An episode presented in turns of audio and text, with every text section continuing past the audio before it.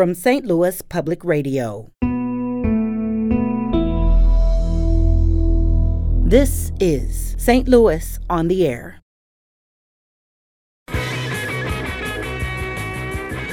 And we would ask the bands if we could play on their breaks. and, and, they never said yes. Shocking. but, but, we would tell anybody, we're a band, we're a band. And yeah, I mean, I you know, I always thought we were great. Like-minded young people. You know, we were funny, we were cute, we dressed great, and we played okay. You know, our songs were, you know,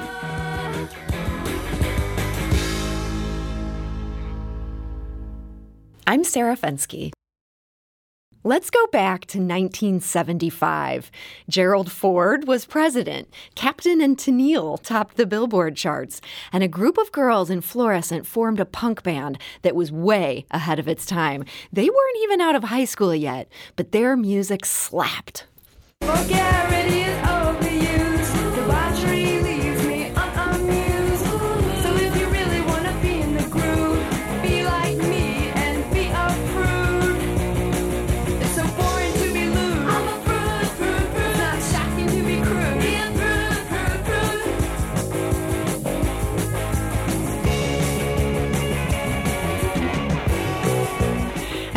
band was called The Welders, and they had a great run in the 70s. They even recorded an album in 1979. But then their business manager ran into financial trouble. The album was scrapped, the Welders broke up. This month, though, that album will finally be released by local BDR Records. Owner Jason Ross, also known as Jason Rerun, said that when he first heard the Welders' long lost tracks, he was immediately blown away.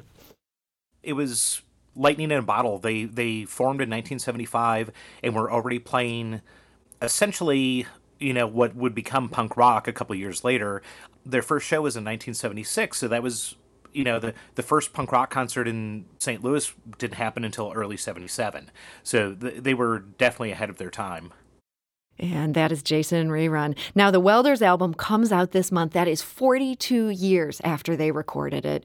And joining us now are three of the band's founding members. Kelly Draper was the Welders guitarist, and she's known to its members as Rusty. Today, she's a librarian and lives in St. Louis. Rusty, welcome. Thank you for having us. And we're also joined today by Jane Fujimoto. She was the Welders drummer and then keyboardist. Today, she's a digital creator for Mattel and lives in LA, but she's also here with us today. So, Jane, welcome. Hey, I'm thrilled to be here.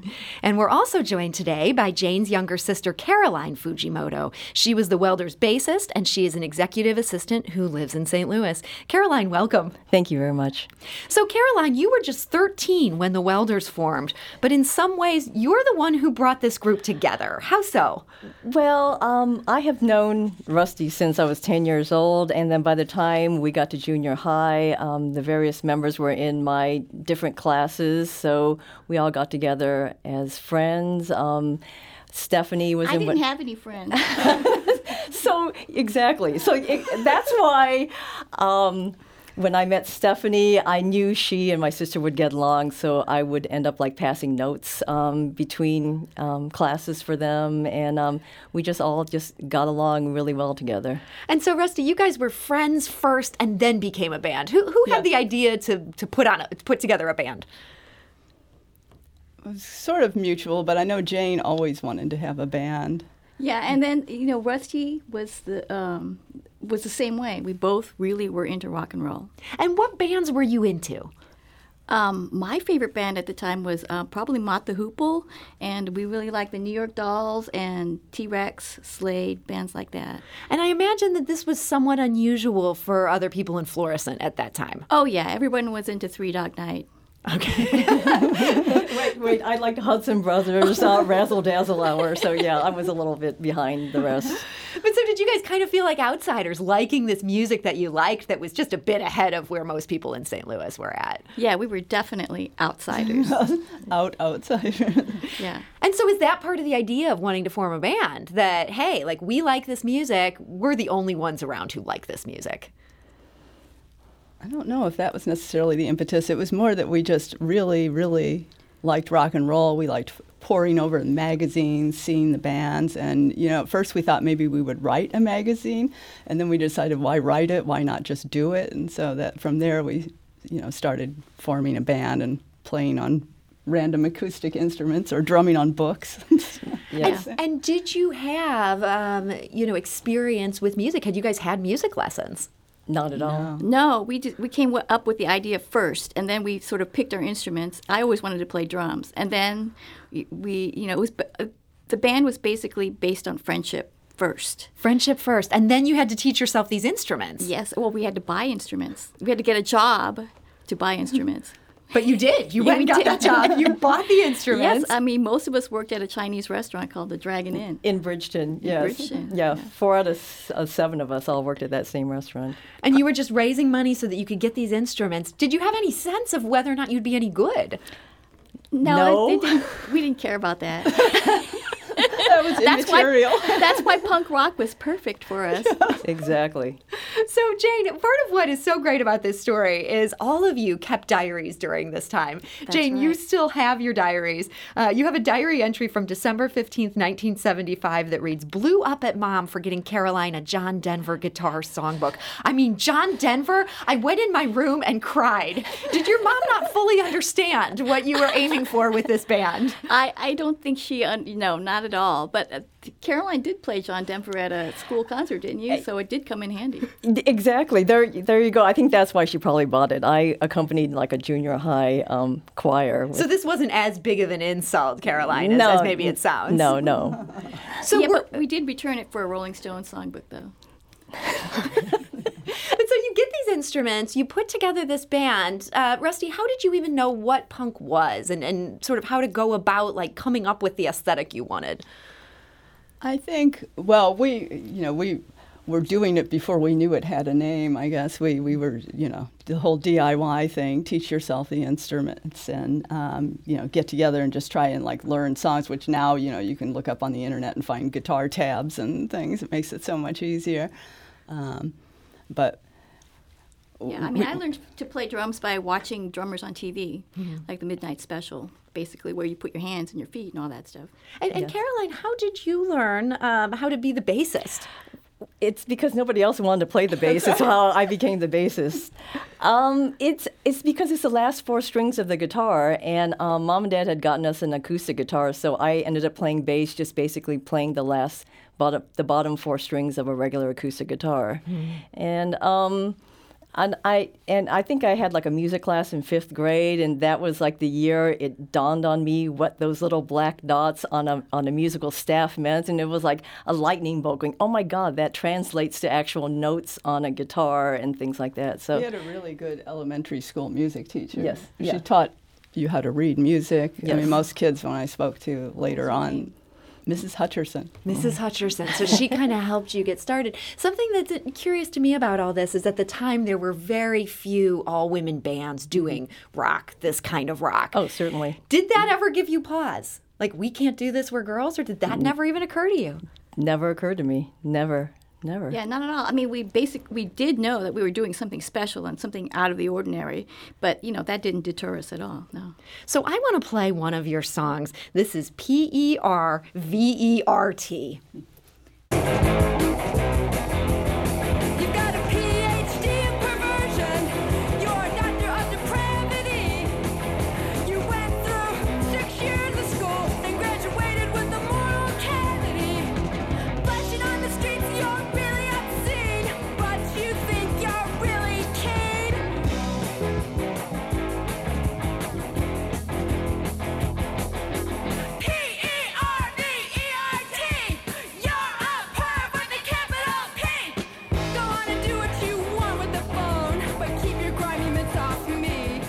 And that is by the Welders. I have three of the founding members of the Welders here in studio with me today. Um, this song, P E V E R T. Rusty, who wrote the songs? Um, well, that one uh, Stephanie and I wrote, and it was the very first song we wrote for the Welders. And so this idea, this this theme of, of pervert, uh, what got you onto that? Well, partly life experience. No kidding. In the 70s, anywhere you went, uh, you know, you're kind of subject to catcalls and uh, or worse. Um, and then various inspirations also. I think probably like Monty Python. They were always talking about perverts and things like that. So that's where the word for what Yeah. you were experiencing came Yeah, from. And uh, the chorus, I think that came from like Connie Francis' song "Vacation," where she spells out the uh, the uh, title of the song. So it's just kind I didn't know that. Yeah. And so you guys are writing these songs. I mean, this song sounds like something that could play on the radio today. As you're playing this, um, Caroline, did you have a sense like, yeah, this song is working? Uh, no. Not It did not work. How could you say that? I mean, the song sounds you know, great. It, it's it's it's one thing to look at it like decades later, but you know, when you're kids, you're just going through it and and and just going through um, just practicing and trying to start and stop at the same time and it's just you just don't think about those kind of things or um, you know i think jane thought we were like all like like really I we special were great. yeah jane i have it I like- actually, I'm, I'm going to read an excerpt from Jane's diary. How nice to have access to your diary as we're having this interview today. Jane wrote this in September of 1976, quote, In a monumental eight-hour rehearsal, we figure out Kimberly by Patti Smith. For the first time, I got the feeling of being in a band, all caps, exclamation point. And then just one week later, Jane, you wrote, God divided the world into three parts, the welders, people we associate with, and everyone else. It's amazing. Yeah, we, we thought. I, well, I thought very highly of ourselves. I, I thought we were doing something really great. You know. I feel like you were right. and the rest of us were riddled with doubt. and Caroline had a lot of feelings of ambivalence being in a band. And so, Rusty, I mean, there was some ambivalence there. How did you go to the point of from working on these songs to saying, okay, let's do a show? We um, always went to uh, dances, and well, we couldn't get into bars, so it was usually d- dances. Went to uh, the Admiral. or the Admiral, and we would ask the bands if we could play on their breaks. and, and they never said yes. shocking But, but we would tell anybody, we're a band, we're a band, and, uh, including going to record stores, which was a big hangout because that's where the records were and that's where the music magazines were. And, you know, we'd badger the radio store employees. And so uh, one day, in telling one of those employees, oh, we're in a band, but we can't find anywhere to play, he said that his name was Norman Schoenfeld. He told us that uh, oh he had a friend Jim Maresca who had a band called Candy and we, we, he, we could probably open for them and so they arranged for us to play. So, Jane, you always knew that this band had something. You had a lot of other members who were kind of skeptical or nervous. Uh, Was it hard to get everybody on board for, we're doing this gig? Um, n- actually, I, I think there was a lot of uh, stage fright involved, and Yes. um, but at the same time, you know, we lived for this stuff. We were, you know, really into rock and roll, and you know, it was like, what are we gonna wear? And you know, what instruments are we gonna play? I think we borrowed instruments for that show, or We we did. played Yes, their instruments. yes. Um, so uh, no, I, I think everybody was really enthusiastic about it. So, you mentioned, what are we going to wear? You guys looked amazing. We have a photo of the 70s era welders. You can see that on our Twitter and also our St. Louis on the Air Instagram. Both are at STL on air if you want to check this out. How did you figure out what to wear? Uh, mostly from uh, magazines, rock magazines, you know, and the, the, the rock magazines like Creem and Circus, they were really a lifeline to what was going on in the world, and we felt amongst them, you know. And so, Caroline, this first performance, how did this go? Um, it went as well as it possibly could, I think, com- um, considering that um, it was like we were. I was 14 years old, and we were just um, ah, really nervous. And um, a couple of members, um, oh, David Surkamp from Pavlov's Dog, which was like, you know, pretty big rock star, had, Yeah. had shown up. And some friends of ours from the Moldy Dogs were there. We had a lot of um, some friends there to support us. But it was. Um, it was really exciting. I just remember at one point um, my guitar strap fell off, so I ended up like holding up my bass up in the air, and, and it was just really it was just really punk rock and really really a lot of fun. Yeah, one of our other guitarists was playing a different song from the rest of us. Well, I wasn't going to mention that. apart so glad you mentioned that. That's that's very punk rock. It wasn't Rusty. Surely. And did you guys just kind of roll with it, or did you all stop like wrong track? No, no, we we went no, with it. we, yeah, we we, powered through it. Exactly. So you had this first gig, and, and it went surprisingly well. Um, Rusty, did things just kind of take off from there? Well, uh, Jim and Norman began managing us, and so they also had various bands they played in, and they kind of formed punk bands for a uh, punk rock festival, the first punk rock festival in January of 1977.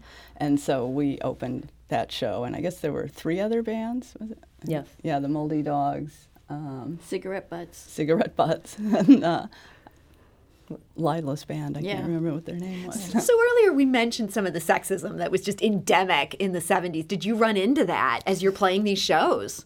Constantly. yeah, Constantly. From the other bands, from audience members? All of the above. all of the above. Yeah. I would say so. I mean, I think, I mean, come on, we're teenage girls. Everybody just pretty much thought we were a novelty act, or it's like, um, I remember, I think it was advertising for the first punk rock festival. I think um, somebody got it to like the Channel 5 news. It was like Dick Ford and John Auble. They were like talking about it on the news, and, and they said, oh, yeah, there's like a, a all girl punk band that's going to be playing. And they were like chuckling amongst them, the, so, themselves. And I thought, oh, wow, that's really exciting, but they're kind of like making us out to be like a, like a little circus act kind of a thing. So, Yeah. but, but that's just, that was just something that we faced all the time, which, you know. It doesn't sound like it, you let it stop you in any way. Not at all. I mean, that's the, that's the more benign uh, things that happen. I mean, you had people shouting things at you, uh, take your clothes off, get off the stage. Um, yeah. Did you ever shout back? Oh, yeah. Oh, Yes. all, all the We- time. and we included some of that in the albums. In between some of the tracks, you have uh, our lead singers interacting with the audience. And Rusty, I understand you would sometimes yell at the audience if they weren't being sufficiently just into it, not just if they were being pervs, but if they were just sitting there. What would you yell? Oh, sometimes we'd say things like, "Is this an audience or an oil painting?" Or I mean, it sounds like you guys were just having a blast. somebody had to. We had to enjoy ourselves because the audience wasn't enjoying it. Yeah, it was like we suffered for our art. Now it's your, your turn. We're talking today to three of the founding members of the Welders. This is a band that came out of Florissant in uh, 1975. They were formed. They had a remarkable run, played a lot of shows, and this is all before they graduated from high school. We're talking to Jane Fujimoto, who was the drummer and then keyboardist, her sister Caroline, who was the bassist, and Kelly Draper, uh, better known as Rusty, who was the guitarist. We do want to let you know you can now get a hold of this album, the remastered version of what was recorded in 1975. Use the pre order link at rerunrecordsstl.com. We need to take a quick break, but we'll be back shortly to continue this conversation. This is St. Louis on the Air on St. Louis Public Radio.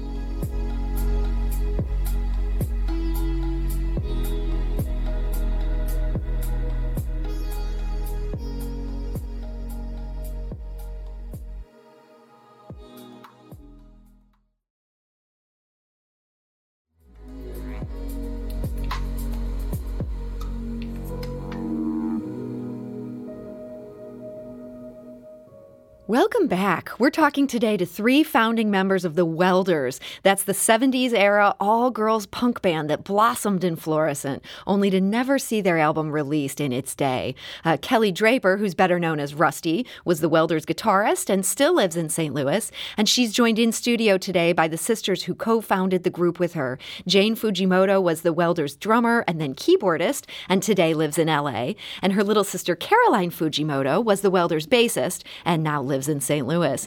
Now, the Welders have seen new interest in recent years. An EP of four songs was released in 2010 by BDR Records, and now BDR is issuing the entire remastered, never before released 1979 album as it was intended on vinyl. BDR owner Jason Rerun told our producer Emily Woodbury that the Welders weren't just ahead of the punk scene, they also recorded tracks that anticipated the garage revival of the 1980s. The later stuff is a little more 60s girl group kind of garage uh, rather than trying to be punk.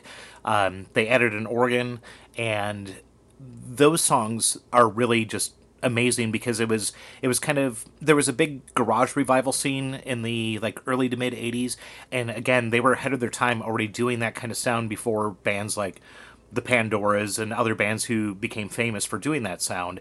So, in a very small amount of time, they kind of progressed into a different sound a little bit, more of a kind of 60s garage sound. Um, and still, I, I'm just amazed that they were they were doing that before it was cool. I'll just say, um, doing it organically, you know, two or three years before anybody else was.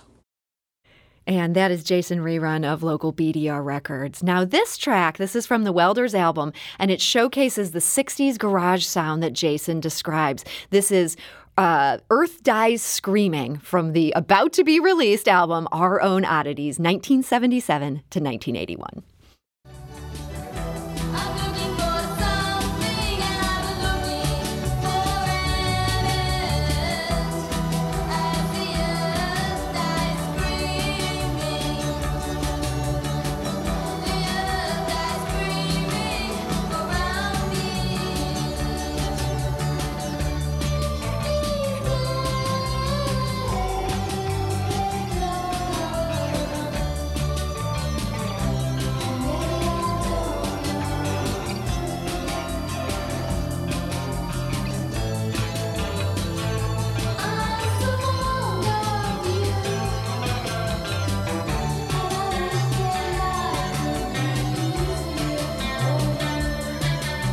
And that is Earth Dies Screaming by the Welders. Jane, tell us the story of this song. Wow, I've never heard myself on the radio. That's me singing, everyone. um, this song is, uh, I, I, we had grown up a little bit and uh, we branched out into a different sound. And I know that Jason says it's a garage sound, but we were mo- more influenced by um, post punk bands like um, Ultravox and Gary Numan and uh, Magazine, those kinds of bands. Um, but, you know, more mature lyrics, not funny. Yeah. we, we had been through a lot at that point. And Caroline, you mentioned here that this draws on some conversations, that, that Jane wrote it, but she maybe drew from life. Yeah, I, it was just um, um, just some bits and pieces of um, just conversations that we had with people was what I, I heard talking to also some of our friends is what she put into the lyrics. And Jane, when you say you'd been through a lot, uh, what are you alluding to there? Well, just you know, just sort of banging our head against the wall for you know th- five years or whatever, trying to you know, you know, sort of uh, make it as a rock band and Be you know, taken nev- seriously. Yeah, never that, being that, taken that te- song we had already we we recorded that song after we had already broken up actually yeah. so so yeah i mean very frustrating. it was uh, it was our swan songs and it, it was just something that we want to get done because we really liked that song People a lot could not see our greatness. yeah it's, it's their fault right Always. So you guys recorded this album. This happened in 1979. I mean, did you think, okay, we're gonna have this album come out. This is gonna be the big break. Well, I mean, actually, the album is um, is was recorded over a period of time. But the the the very first thing that we recorded in 1979, yeah, we thought we were in a 24 track studio. We thought, oh yeah, this is it. You know, we're gonna we're gonna make it. We're gonna really do this. And then what happened? Well, nothing happened basically. Through no fault of your own. yeah, and you know, but it's great to you know to be uh, recognized now. But you know, it's it's just sad that we d- we weren't recognized in in our time. Rusty, when did you realize this album was never coming out?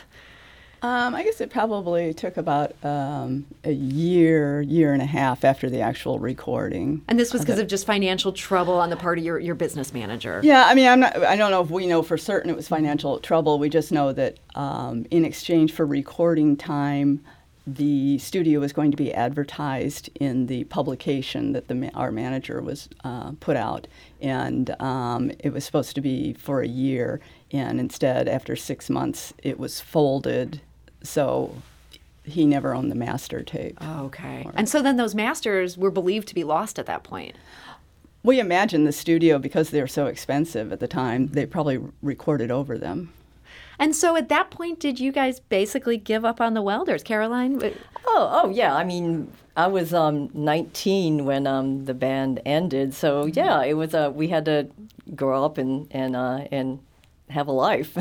Our drummer left too, and, and it was like, oh, the monumental task of trying to find yet another female musician. It was and just I moved too to I moved to California with another band. that too. I'll show them. It's your, it's your fault. And so you continued to play in bands when you were out in, in California, but I understand, Rusty, for you, this was it. You never you never played in another band. No, I mean we kind of um, some of us were kind of burnt out from the experience. You know, from like Jane said, just you know banging your head against the wall for so many years and not being taken seriously, and um, it just it just wasn't very satisfying. Plus, we were getting ready to graduate college, and so we were kind of focusing on that. Yeah. Um, And Caroline, I, I understand you never even told people that you'd been in this band. I feel like I would brag about this nonstop. You know, none none of my coworkers, nobody knows anything about my personal life or my past life or anything like that. They don't know anything about even being in the history museum. I just never mentioned it to anybody. It's like it just doesn't come up in conversation, you know. I think I'd find a way to tell people, but yeah. So you guys really all moved on from this moment, and then the moment found you again. And this all seems to have started back almost like 11 years ago. What happened at that point that suddenly all was not lost? Jason and Matt, Jason Rerun and Matt Harnish contacted us. They were wanting to put together a compilation of St. Louis punk bands, reissue um, recordings or issue things that had never been uh, put out. And, um, And they own, of course, BDR Records. right, and they own BDR Records. and we were really wary actually Yes. we were we were going what, what is he talking about like why does he want to put that out we We- were we just couldn't understand. exactly we were just like totally flummoxed Well, it to wa- like why would he want to do that It wasn't very well received back in the day. So the fact, the idea that somebody, you know, like many decades yeah, later, later even was be interested, in it. it was And he like- had just kind of found these uh, the old tapes from the recording sessions. He contacted us, and we had a cassette tape uh, from the taken from the board of the recording. And so he was working off that. and he was working off that. Wow. So you guys did say yes. This four song EP came out. As you know, Mm-hmm. still not the complete album. You're not on vinyl. What was that like, Jane, to have that moment? Um, I, I just loved seeing it. You know, and I, I well, I love love vinyl anyway, but um, you know, it's it's like a dream come true. You know, it's just sad that it wasn't. You know, now we're old ladies, but uh, and you know, we it's it's kind of sad that we didn't have the lives that we wanted to live t- t- together. You know, playing in a rock band and touring and stuff. Oh like yeah, I, I wanted us to be like the Monkees and like live people. together and and tour and just, That was our great inspiration. oh my one gosh, yeah, anyway. yeah. We're talking to three founding members of the Welders. This was a band that was formed in Florissant in 1975 when its members were still very young teens. Um, they're seeing a resurgence in interest, and in fact, um, an album version of the album that they recorded, a vinyl version of that album, is now coming out this month. Uh, you can use the pre order link, it's at rerunrecordsstl.com. Jane, it feels like this is very bittersweet for you. It, but you know, it's it, it's I, I'm over it, you know. But um, yeah, this No, was kind of like defining defining years of of my life, as it turned out. You know, it's like nothing else that I did since then seemed to uh, top what we did as teenagers. Oh, but you know, Jane played with Courtney Love, and she actually she played on stage with Beck. You know, so that was a fluke. Both of those were flukes. to you, it feels like the collaboration and the excitement of this group was more than those star yes, you know what? appearances. It, it was the friendship and the meeting of minds. You know, we we just had a. It was just really great to be together in a in a group, you know, of like-minded young people, and uh, it, it was just a lot of fun. A, just a great way to grow up. So this album that is coming out now, it's not just being released locally here in St. Louis. It's also being distributed overseas. Here's label owner Jason Rerun. when we released the EP, we sold as many in Japan as we did in the States, um, if not more. And the appeal there is is because both Caroline and Jane are, you know, they're Japanese American, but it's also there is a very rabid collector group in Japan that is into early punk rock and indie music. So it just was two two Japanese Americans and all female band, you know, that they'd never heard of. Um, it, it- one one store alone in Tokyo that I'm I've been selling to for years. I, I think they sold maybe eighty five or hundred copies uh, just in one store of the EP. Which is pretty unheard of. I mean, most stores will, you know, they'll buy five copies or maybe 10 if they think it's something that's going to sell well. But J- Japan is going to be the biggest market again. I know it is. And that is Jason Rerun of BDR Records. Caroline, that it's kind of amazing to hear. I mean, your your music is being purchased in Japan. I know. How, I mean, my mom is really thrilled. so, yeah, how how bizarre that this is happening now. It just it's it's phenomenal. And I know you guys also really credit the Missouri History Museum um, show where it looked at St. Louis history, that it, it put you guys back in the spotlight. Oh my gosh, we are so appreciative of Andrew Wanko for including um, our obscure band in, in that in that whole exhibit. I mean, how how how wonderful um, for us to represent a, a portion of, of St. Louis music. He's a very smart man. He's going places. Rusty, do you think there's any chance the band could get back together? No. I want this. No? Caroline says no. I do it. I feel like Jane would do this. Yeah, I, I, I know she would. But the rest of you, you're not on board for that? I, I now I have feelings of ambivalence. I was always the one with massive stage fright whenever we were going to perform, so I don't know. Yeah. we'll see. I do find myself thinking though, I mean, eh, you keep, some of you keep kind of like downplaying a little bit the Welders, and yet there were so many bands that came out of high schools in St. Louis in the 70s and the 80s. Caroline, what do you think it was about the Welders that still persists, still remains today? I think it's just when you look at it from the perspective of many decades later, then you realize, you know what? We were something a bit out of the ordinary. But for me, I know Jane thought we were, you know, fantastic, but for me, it's like, oh yeah, here we're a high school band, and you know, we're we're not even playing at like you know any kind of high school school dances or anything, but. I just never thought of it that way. But when you look, like I said, in the perspective of now through history, yeah, we were something. We were something special. Well, at the time we were unique, but not in a unique in a way that was pr- uh, perhaps appreciated by those around us. Jane, do you feel vindicated by the fact that the band is seeing this great resurgence of interest? You knew it all along. Yes, everybody has caught up to me. I think they have. All hail Jane. the great Karnak. No. Yeah, I mean, I you know, I always thought we were great. You know, we were funny, we were cute, we dressed great, and we played okay. You know, our songs were, you know, you know, punchy, catchy. You know, what's what's not to like? It was lightning in a bottle. There you go. This this record also is going to be distributed in Europe by Bachelor Records out of Salzburg. So we're Yes, very excited you. about that. Yeah.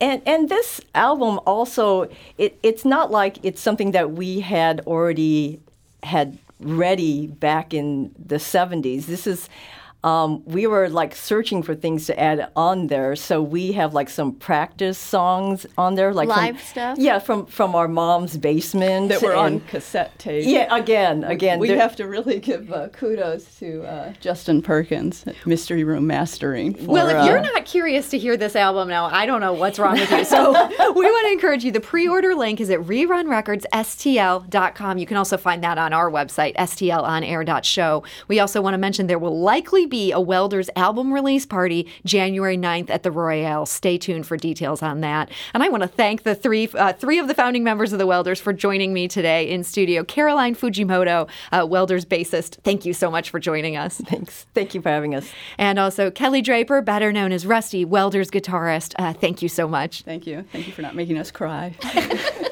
I tried, man. and uh, Jane Fujimoto, uh, Welder's drummer and then keyboardist. Thank you so much. I'm crying. Thank you. I did make you cry. Thank you. Let's go out of the show with just a little bit more from the Welders. This is Baby Don't Go.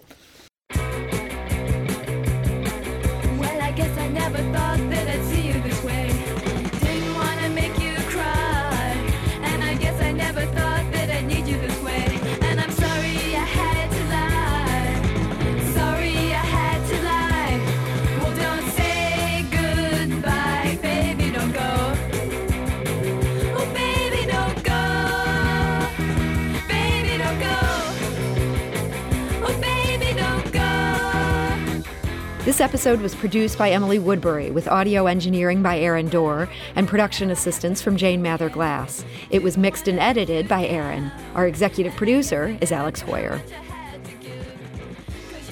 St. Louis on the Air is a production of St. Louis Public Radio. Understanding starts here. If you learned something new from today's episode, consider leaving us a review and rating on Apple Podcasts on the App Store. It's the easiest way to help people discover our show. We appreciate it. Thank you. St. Louis Public Radio is a member supported service of the University of Missouri St. Louis.